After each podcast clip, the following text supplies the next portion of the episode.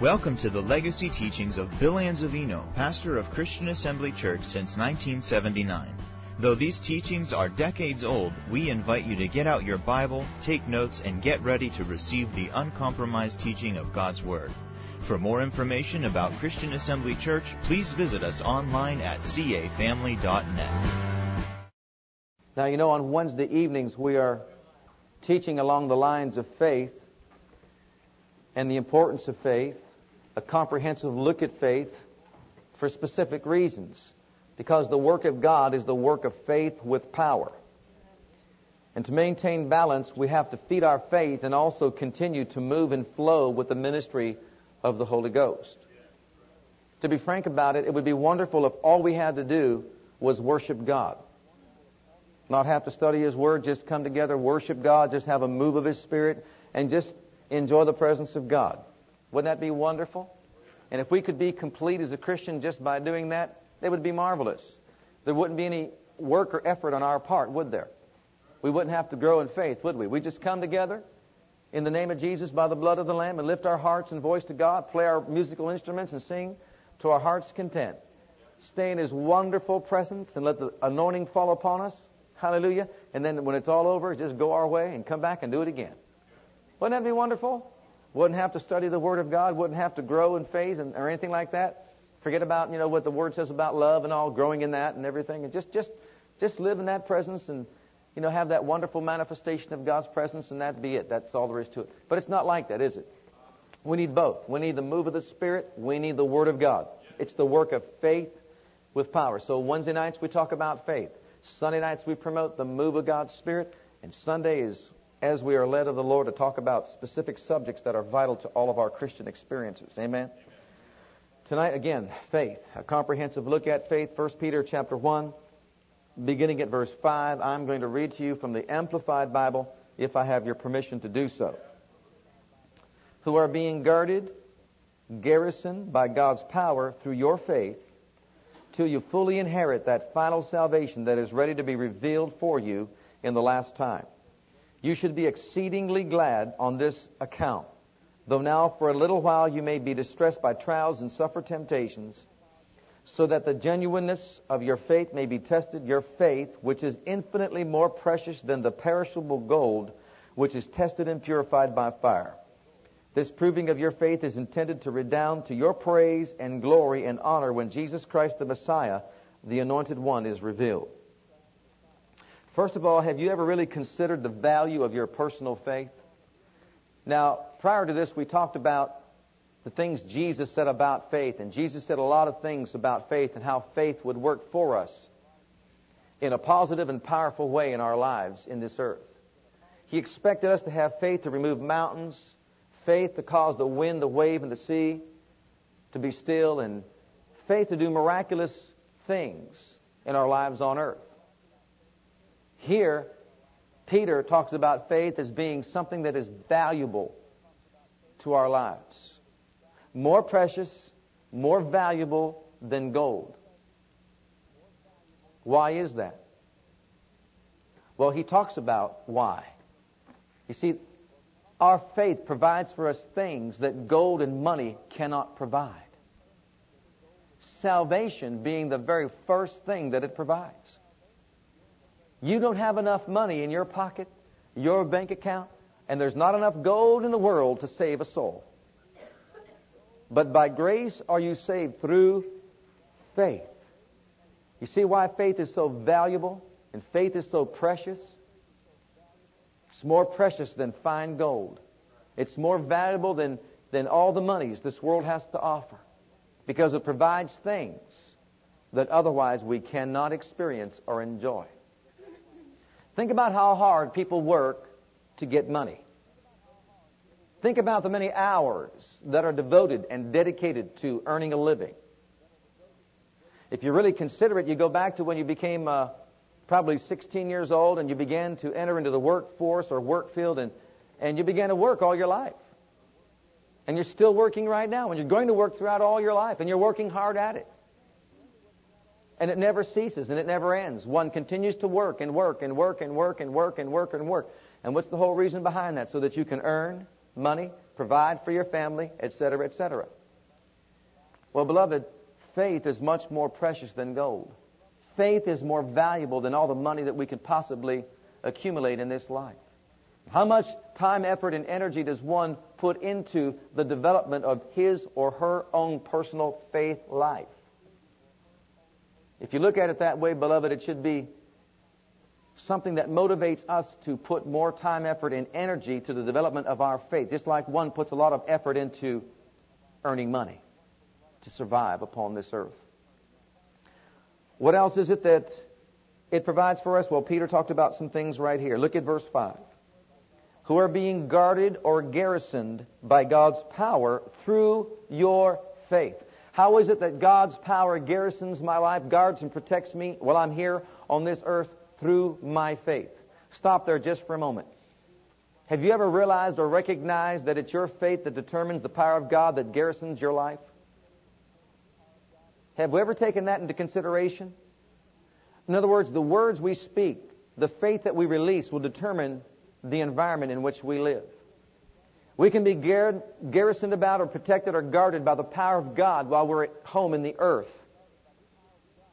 By speaking words of faith or we can weaken that protective power that God provides for His children by speaking words of doubt and unbelief.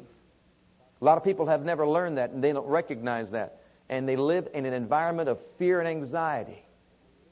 Because you see, they haven't recognized their need to develop and, and speak forth their faith that will allow God, while they're here on earth, to guard them and garrison about them, to protect them in this life. Peter here makes it very clear that it's through faith we are protected till you fully inherit that final salvation that is ready to be revealed for you in the last time. In other words, while we're living on earth, our faith is very valuable and precious. Not only are we saved by it, but we're protected or guarded by the power of God while we're on earth until we see the full realization of our salvation. And then in the next verse, he gives us another revelation. You should be exceedingly glad on this account.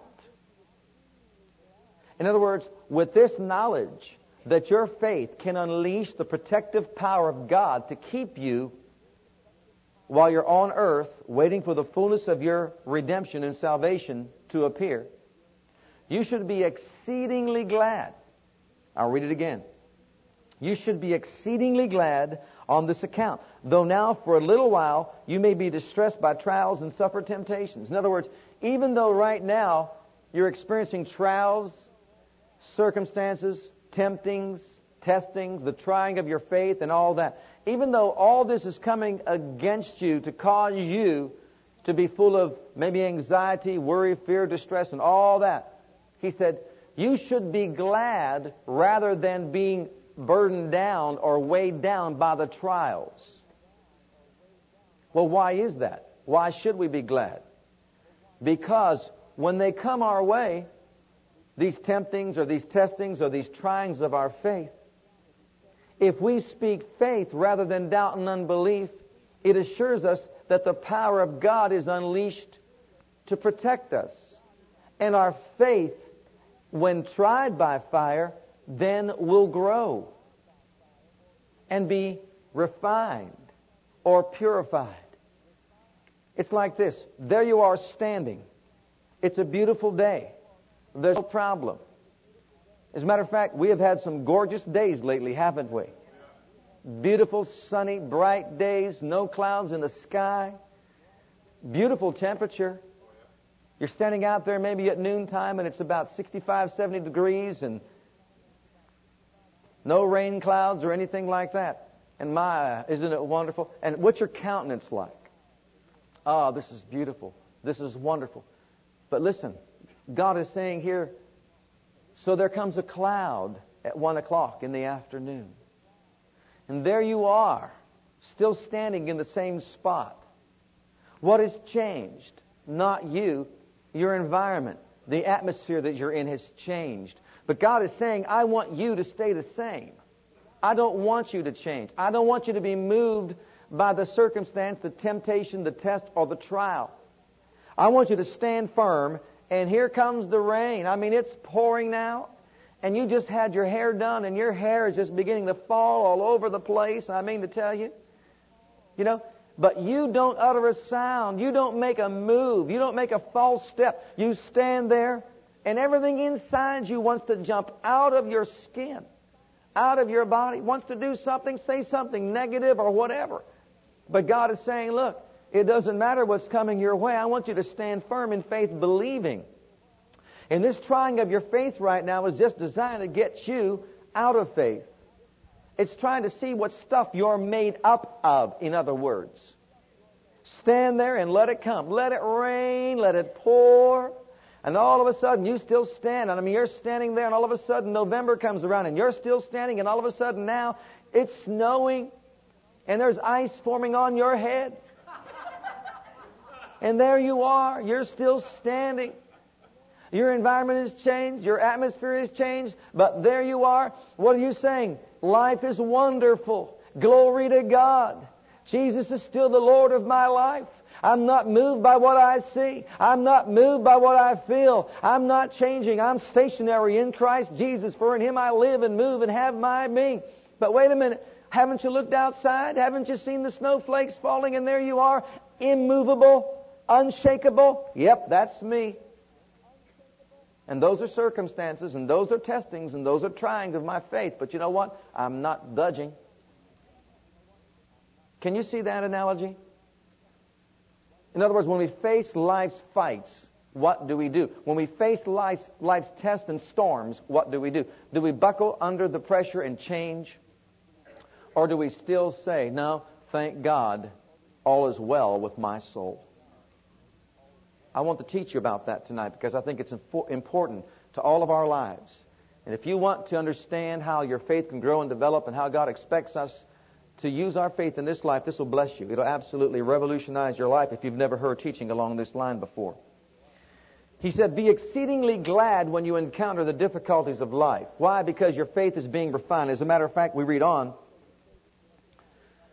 So that the genuineness of your faith may be tested your faith, notice, your faith, which is infinitely more precious than the perishable gold, which is tested and purified by fire. This proving of your faith is intended to redound to your praise and glory and honor when Jesus Christ, the Messiah, the Anointed One, is revealed. It's not talking about your unbelief, your murmuring, and your complaining. It's talking about when the temperature changes, when the climate changes, when circumstances change, and you're tested and you're being tried and you're under pressures of life and, and circumstances, you don't cave in and you don't murmur and you don't complain. You stand there in the midst of it all and still say, No, with the stripes of Jesus I'm healed. No, my God supplies all of my need. No, I'm not weak. I'm strong in the Lord and in the power of His might. You are staying unchangeable in faith. And that is your faith at work in the midst of adversity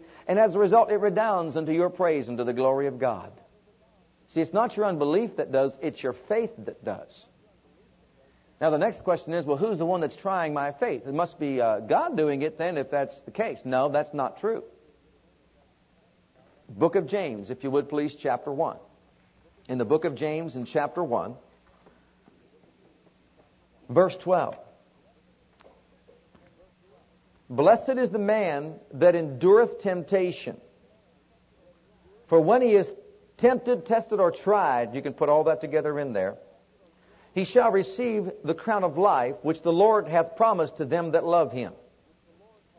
But look at verse 13. James 1:13. Let no man say, everybody say no man. no man. When he is tempted, tested, or tried, I am tempted, tested, or tried of God. For God cannot be tempted with evil, neither tempteth he any man. Temptations are going to come, trying of our faith is going to come, and afflictions are going to come, and all these different things are going to come against us in life. But let no man say they come from God. Where do they come from? Next verse. But every man is tempted by the devil. Every man is tempted when he is drawn away of his own lust and enticed. Now, it may be true that Satan will draw you away, but it's of your own lust. It's of my own lust. The lust of the flesh, the pride of life, the lust of the eyes. The Bible talks about that, doesn't it? Certainly it does. In other words, because of our fallen state, because of the evil tendencies that there are and that exist in the world today, we could be drawn away. We could be enticed, baited by the devil. But really, if we say no, we don't have to be overcome. See, a person could be tempted, let's say, to steal something from a store. But he doesn't have to if he doesn't want to. A person could be tempted to pick up a pornographic magazine or something like that. He doesn't have to if he doesn't want to. But he's being baited, and what happens is what? He's drawn away of his own lusts and enticed. And what happens is this. Verse 15. Then when lust hath conceived, it brings forth sin, and sin, when it's finished, brings forth death. Do not err, my beloved brethren. What do you mean, do not err? Don't err by saying God tempted me, that God tested me, that God tried me. God's bringing these afflictions in my life. Don't be er, in error or deceived and say that, my beloved, because in verse 17 it says, every good and every perfect gift is from above. And those aren't good and perfect gifts. Is from above, which cometh down from the Father of lights, with whom there is no variableness, neither shadow of turning. Of his own will he begat us with the word of truth, that we should be a kind of first fruits of his creatures. Wherefore, my beloved brethren, let every man be swift to hear, slow to speak, slow to wrath, because the wrath of man worketh not the righteousness of God. In other words, if man gets angry with God, how is it going to work God's righteousness in his life? And if God's the one afflicting me, hey, let's face it right now. If God's afflicting you, there's no way of escape. If God is my problem, I've got a big problem. I mean, if I'm going to have to outdo God, I, forget it. You can't do it. Someone said, God made me sick. Well, if He did, you'll never get well. And you'll never get well by a doctor. You'll never get well by medication. You'll never get well until God removes the sickness. Isn't that true? Well, if God brought it, a doctor's not big enough to take it away. I mean, that's a fact. And they're not changing God's mind. I mean, surgery doesn't change God's mind. So you see, God's not the author of it. God's not the one that did it. And we're going to have to understand where things come from and recognize that so that we can use our faith to stand against it. See, if you thought God did it, you wouldn't use your faith. You'd accept it and receive it and say, oh, good, great, wonderful. So God wants us to understand that. Now, we understand the fact that God is not the author of our afflictions, but they are going to come. And if they're going to come, we've got to learn how to react. He said, be exceedingly glad using your faith, knowing that you're garrisoned about with the power of God to protect you. Now I want you to turn with me to 2 Corinthians, if you would please, chapter 4, because this will offer more light on how to view afflictions and develop faith in our lives. 2 Corinthians in chapter 4, beginning at verse uh, 13. We having the same spirit of faith, according as it is written, I believed and therefore have I spoken. We also believe and therefore speak knowing that he which raised up the Lord Jesus shall raise up us also by Jesus and shall present us with you. For all things are for your sakes, that the abundant grace might through the thanksgiving of many redound to the glory of God. For which cause we faint not, but though outward, our outward man perish, yet the inward man is renewed day by day. In other words, the outward man is aging and growing older, but the inward man is renewed day by day. Do you know on the inside you're eternal? on the inside, you'll never cease to exist. Aren't you glad for that? And the outward man may be perishing, but the inward man's renewed day by day. And you know what that means? The inward man is greater than the outward man. And so no matter what comes against the outward man, if we'll learn to look to the inward man, the inward man could provide what is necessary to overcome the outward man's problems. Boy, I like that, don't you? Okay, now let's read on. For our light affliction, what is that? the afflictions that come at us externally, the trials, the tempting, the testing, all these things that come against us in life, okay, all those things that come against us are called but light afflictions, which is but for a moment worketh for us a far more exceeding and eternal weight of glory. Here is a different way to view the affliction that comes against us in life. Now, the Bible says, Many are the afflictions of the righteous, but the Lord delivereth them out of them all. So, we're going to encounter afflictions simply because we have earthly bodies and we live here on the earth. So we're going to encounter afflictions and persecutions and temptings and testings and trials of our faith. But those lot of afflictions can work for us a far more exceeding and eternal weight of glory if we view them properly. If we don't, they won't. If we do, they will. Look at the next verse. While we look at, look not at the things which are seen, but at the things which are not seen. For the things which are seen are temporal, but the things which are not seen are eternal. Now, he is telling us that if we want our afflictions that come against us in life to work for us a far more exceeding and eternal weight of glory, then we have got to learn to look not at the things which are seen, but at the things which are not seen. So it works this way. If I'm caught up in looking at the things that are seen, then those of afflictions are not going to work for us a far more exceeding and eternal weight of glory. But if I learn or discipline myself to look at things that are not seen, then those afflictions are going to work in my life for me a far more and eternal exceeding weight of glory. This is a secret to the life of faith. Anyone that really desires to have the kind of faith that Jesus operated in must learn this truth and then do his or her part to develop this ability to look not at things seen and look at things that are not seen. Unseen things that he's referring to are spiritual forces. Unseen things are spiritual laws. Unseen things are principles of the Spirit. The unseen power of the Word of God.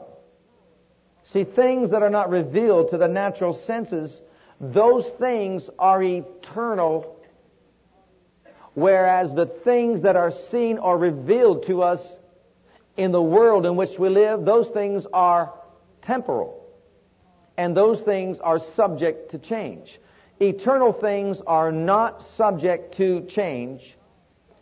Temporal things are subject to change. And so let's look at these two things. We right now don't have to do anything to be programmed to closely look at things that are temporal. From day one, we've been dominated by the natural things of this world. We don't have to be taught about the five senses. They speak for themselves. It's natural for us to look at natural things. The things we see, feel, taste, touch, smell, all, all the five senses. And here, those things that are natural to us, they're temporal, and automatically we are programmed to be governed by them. Things that are not seen are revealed to us in the Word of God. Angels exist, and they're in the unseen world right now. And you know what? If no one told us that, we'd never know about it. And if we didn't discipline ourselves to recognize the fact that they're out there and they can work for us if we learn the truth about the Word of God, we would be unaware of their presence and also of their ministry that is to us. For they're all ministering spirits sent for to minister for us, for we who are the heirs of salvation. Unseen things are not natural to look at. We must be made aware of those things and their existence, and then we must discipline ourselves to look at those things until they become more of a reality to us than things seen. And that is a golden nugget. Some people wonder why they're not getting faith miracles. It's because we must get to the place where things unseen become more real to us than things that are seen. You see, if we want the reality of these things, then we must line up with God, His laws, His principles, His forces of light, and apply them to our lives. But in order to do so, God needs us to cooperate with Him by not looking at things seen and allowing them to dominate our actions, our thoughts, our words. We have to shift over and look at things that are not seen in such a way until they become realities and more real to us than what we actually see as far as the problem is concerned. See, seeing things could be defined as being the problem. Have you ever told somebody, can't you see the problem? Oh, I can see it. It's very plain as the nose on my face. I can see the problem. A seen thing could be a specific circumstance. A seen thing could be, I opened up the checkbook and saw no money. Yep, I saw it. I see it. It could be a sickness. It could be a disease. I see it. It's something seen. It could be a rebellious child. Can't you see how rebellious my child is? I certainly can. We all can. We can tell. We can see it with our natural eyes. It's obvious to all of us. Can't you see they're having problems in their marriage? We can see that. Yep, we can really see that. Hey, beloved, it does not take some spiritual giant to see the problem. Come on, that was a weak amen. it doesn't take a spiritual giant to see the problem. That's easy. It sticks out like this piano right there. You can see the problem. So don't expect any awards from God because you can see the problem. That's easy. It's looking at the solution to the problem and seeing it above the reality of the problem that works for us a far more eternal weight of glory. But that's not an easy thing to do. That takes discipline. You see why I said earlier, wouldn't it be nice if all we had to do was just come and bless God? Hallelujah, glory to God, I love you, Jesus. And then when problems come, oh, you know, what an awful day this is. Wouldn't it be nice if God didn't mind us talking like that? Well, Saint, He does. He does mind. He wants us to line up with His Word. I want you to turn with me to the book of Romans and give you an illustration. We've got to learn to shift our sight over to the spiritual realm and behold the things that are not revealed to the natural eye until those things become realities and dominate our lives above our five senses and what they indicate. In the book of Romans chapter 4, we have a perfect illustration of what we're teaching tonight. In verse 17, as it is written, I have made thee a father of many nations before him who he believed, even God, who quickeneth the dead, and calleth those things which be not as though they were who against hope believed in hope that he might become the father of many nations. According to that which was spoken, so shall thy seed be. And being not weak in faith, he considered not his own body now dead. When he was about a hundred years old, neither yet the deadness of Sarah's womb. He staggered not at the promise of God through unbelief, but was strong in faith, giving glory to God, and being fully persuaded that what he had promised, he was able also to perform. Verse 19, and I'm going to read it to you from the Amplified Bible because it's very explicit, very explicit with regard to the problem. The problem is easily seen or looked at.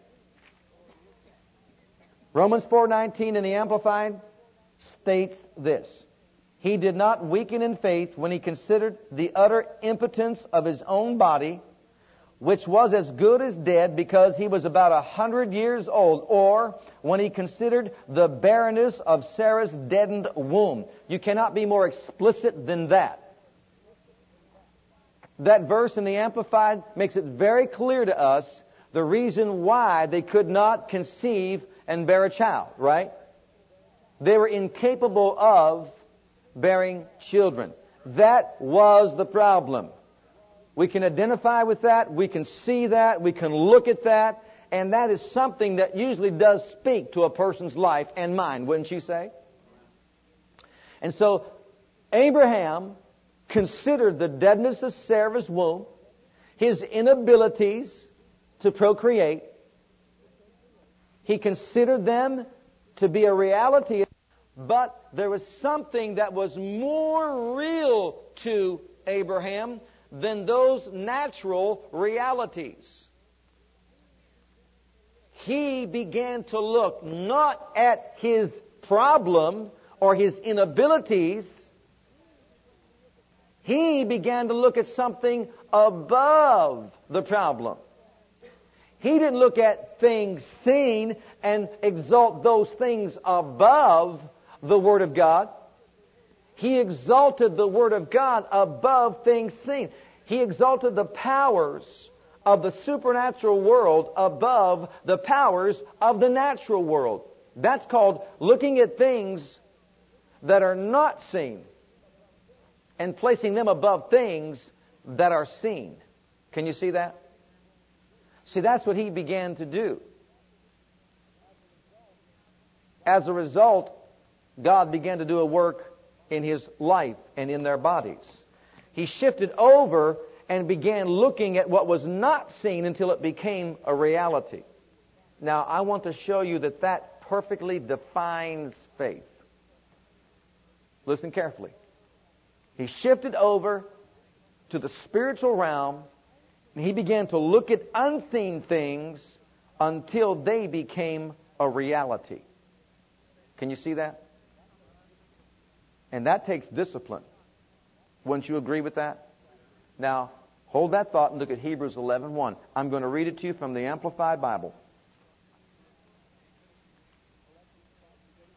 Collect these thoughts together and you'll find a perfect explanation of how faith works. Now, faith is the assurance, the confirmation, the title deed of the things we hope for, being the proof of things we do not see, and the conviction of their reality. Did you hear that? It's the proof of things we do not see and the conviction of their reality. Faith, and I love this, perceiving as fact what is not revealed to the senses. You see how faith involves a perception of things not seen? Faith perceiving as fact what is not revealed to the five senses. Looking not at things seen, but at things not seen, for things seen are temporal or subject to change, but things that are not seen are eternal and not subject to change. May I ask you this question? Why are we putting so much stock in things that are subject to change and not putting more in things that are not subject to change? Why do we spend more time looking at things that are subject to change and less time looking at things that are not subject to change. You see how we can become stabilized in faith by continuing to look at things that are not subject to change. But what about this? That's subject to change. What about my lack? That's subject to change. What about my fear? That's subject to change. What about this circumstance? That's subject to change. What about Sarah's condition of the body? That's subject to change. What about me? Abraham said, well, that's subject to change. Uh, now, I'm going to read that again. Now, faith is the assurance, the confirmation, the title deed of the things we hope for, being the proof of things we do not see and the conviction of their reality. Now, hold that thought. Because we're going to go back just for a minute here in the Amplified and look at Romans chapter 4. And I want you to see something that Abraham did in connection with hope. In Romans 4, verse 18, for Abraham, human reason for hope being gone. Did you hear that? For Abraham, human reason for hope being gone, hoped on in faith.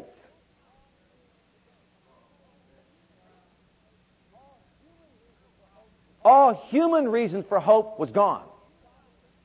So he stopped looking at that and he hoped on in Faith is the substance of you, what you hope for.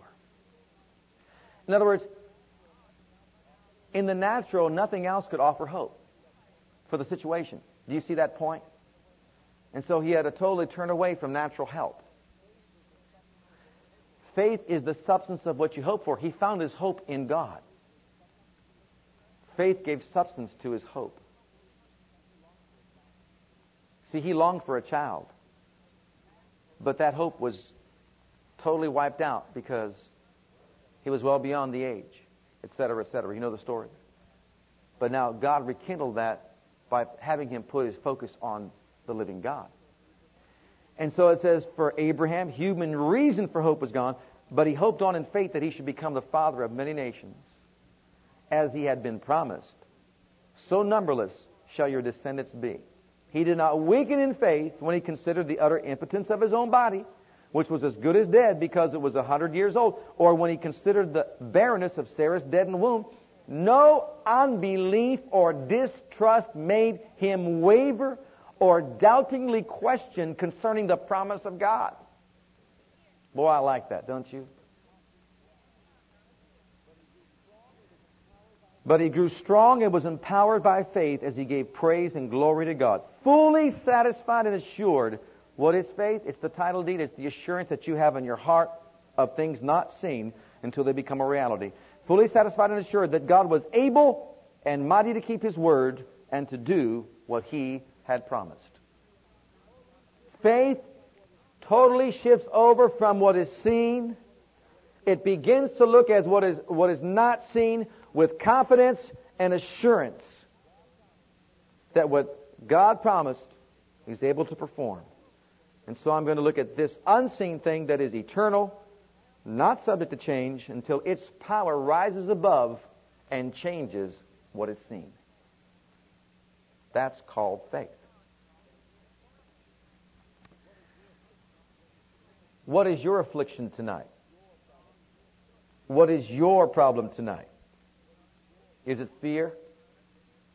Is it lack? Is it sickness? Is it disease? Is it a rebellious child?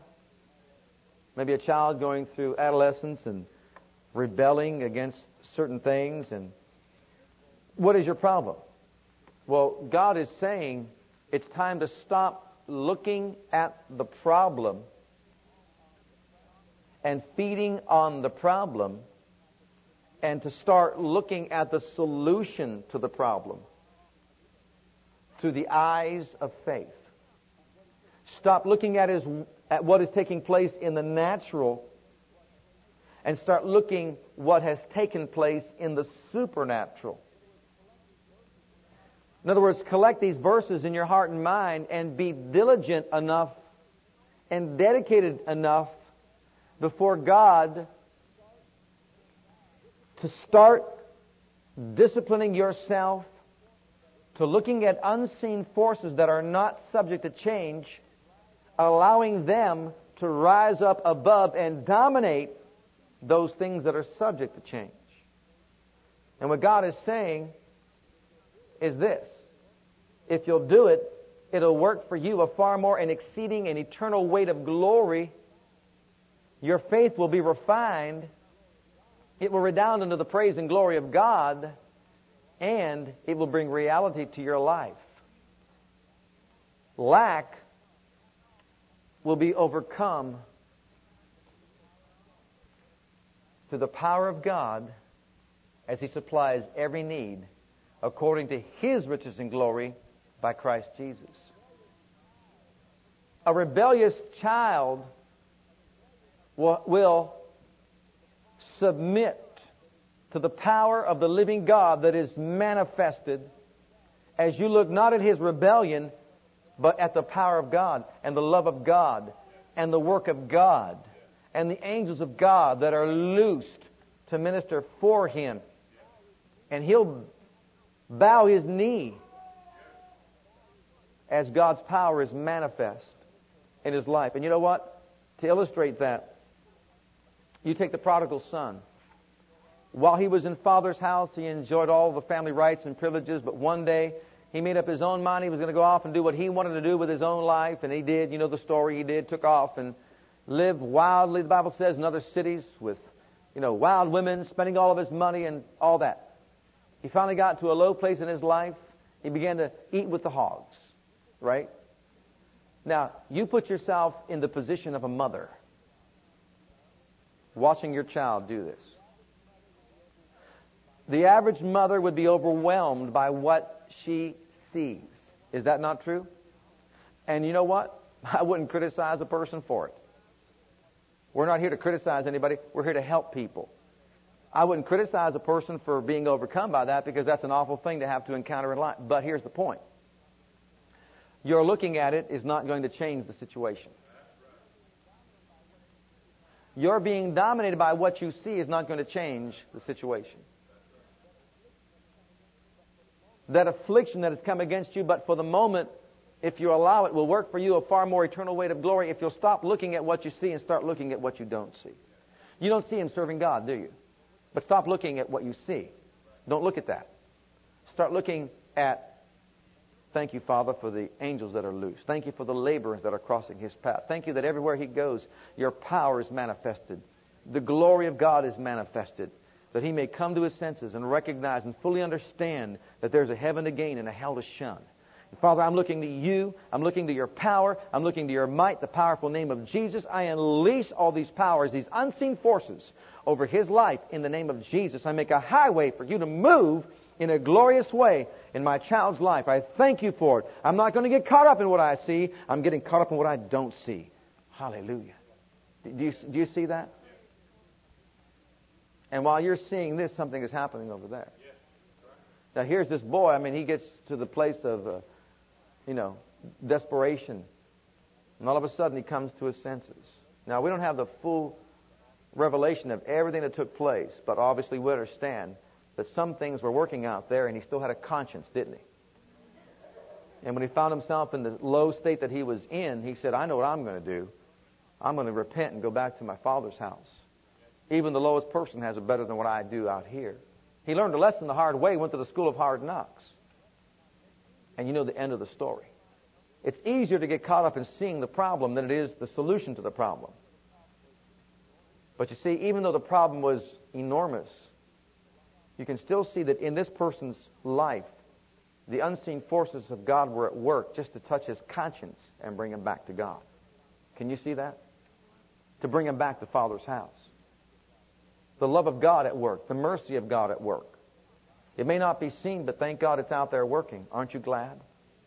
Let's look at that rather than look at the problem until it brings reality to our lives. Now, beloved,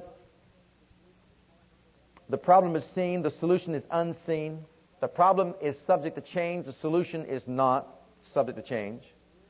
What is seen must become more real to us than what is unseen. Those are statements that we need to take to heart. The problem is seen, the solution is unseen. What is unseen must become more real to us than what is seen. Now, what is the establishing force behind the image of unseen things? What is the establishing force behind the image of unseen things? You know, seen things will produce an image. You can see yourself defeated. You can see yourself poor. You can see yourself sick. You can see yourself inferior. And you know what? The more you see yourself that way, the more real that becomes. Some people are sent to seminars just so that they can be better educated as far as how to overcome low self-esteem and that sort of thing. And what are they trying to do? Trying to get them to see differently. When you enter into sales, they send you to seminars where you can learn how to have a better positive attitude about your approach. Because if you can't overcome low self-esteem, and inferiority, you can't sell. You've got to be confident in your abilities. Is that not correct? When you get shipped over to the army somewhere, they're going to make a man out of you, or the Marines or something like that, by putting other information into you to get you to see yourself in a different light. Isn't that true? Come on. We've heard it said about rebellious children. Man, send them off into the army or the Marines or somewhere, you know, and, and let's let's get them to grow up and they see themselves differently, they see life differently many of the time, or much of the time, I should say. The establishing force behind the image of unseen things, beloved, is God's Word, be it spoken or written. The unseen force behind the image is the Word of God, spoken or written. God's Word is designed to give me a better image of myself and also to provide the image of the solution to the problem.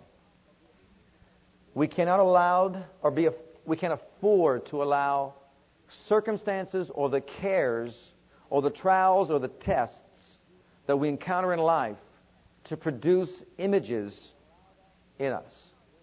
If we allow that, they will dominate our lives, our words, our actions. They will hold us in bondage and control us. We must look to the Word of God, find the solution to the problem, allow God to build within us the image of success, the image of victory and being victorious, the image of healing in our inward parts, while we look not at that which is seen, but at that which is unseen, because what is unseen will change what is seen. But what is seen will never change what is unseen. Did you get that? There's not enough power in seen things to change what is unseen. You may see lack in your life, but God says, I supply all your need according unto my riches and glory by Christ Jesus. And there isn't enough lack in the world to change what God's provision is. Can you see that? There's no sickness, there's no sin that's more powerful than the blood of Jesus Christ and the healing virtue of God. In 2 Corinthians chapter 10, and we'll close with this verse. If you see yourself weak, weakness will dominate you. If you see yourself sick, sickness will dominate you. If you see yourself unsuccessful, you'll be unsuccessful and dominated by a lack of success. If you see yourself poor, poverty will dominate you. If you see your children as only rebellious and don't take the necessary steps to see them delivered from their rebellion, you'll contribute to their rebellious state. And you won't unleash God's power over their lives. Verse 3 For though we walk in the flesh, we do not war after the flesh. For the weapons of our warfare are not carnal, but mighty through God to the pulling down of strongholds, casting down images or imaginations. Stop right there for a moment. Images have been produced in people's lives. First of all, thoughts produce images, produce strongholds. We think wrong about ourselves. We think wrong about the problems. We think wrong about the afflictions. All of a sudden, an image is produced, and now there's a satanic stronghold in a person's life. He sees himself weak. He thinks he's weak. He sees himself weak. And now he has the image of a weak person. And all of a sudden, he is dominated by weakness, never to rise up above it. But if that person will cast down the thought of weakness and look to the strength of God. Look to the word that says, if we wait upon the Lord, then we'll exchange strengths with the Lord. His strength will become ours. And start saying, I can do all things through Christ, who is the strength of my life, and replacing that which is subject to change with that which is not subject to change it will not be long before the strength of God takes over. And we rise up, seeing ourselves strong in the Lord in the power of His might.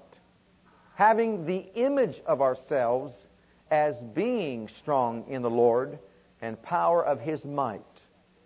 And then we develop a stronghold for God. God is now, are you ready for? Guarding my life, garrisoning about me with His strength. Because I don't see myself weak. I don't have the image of a weak person. I see myself strong in the Lord and the power of His might. Well, I look not at things seen, but not seen, until they become reality. I cast down the other image, replace it with the image that comes from the Word of God. Amen. And you can take that into every area of life. Faith perceiving as fact what is not revealed to the senses. Let's all stand together before the Lord. Thank you for listening to our legacy teachings. We pray today's message has a profound impact upon your life and your ministry. I want you to know that God loves you, has a great plan for your life. But if you've never made Jesus Christ Lord and Savior of your life, I'd like to invite you to do that right now. Just pray this simple prayer right after me. Just say, Heavenly Father, I come to you just as I am. And I believe with all my heart that Jesus died for my sins and was raised from the dead for me. I open the door of my heart. I call upon the name of the Lord. Lord Jesus, come into my heart now. I receive you and accept you as my personal Savior and Lord.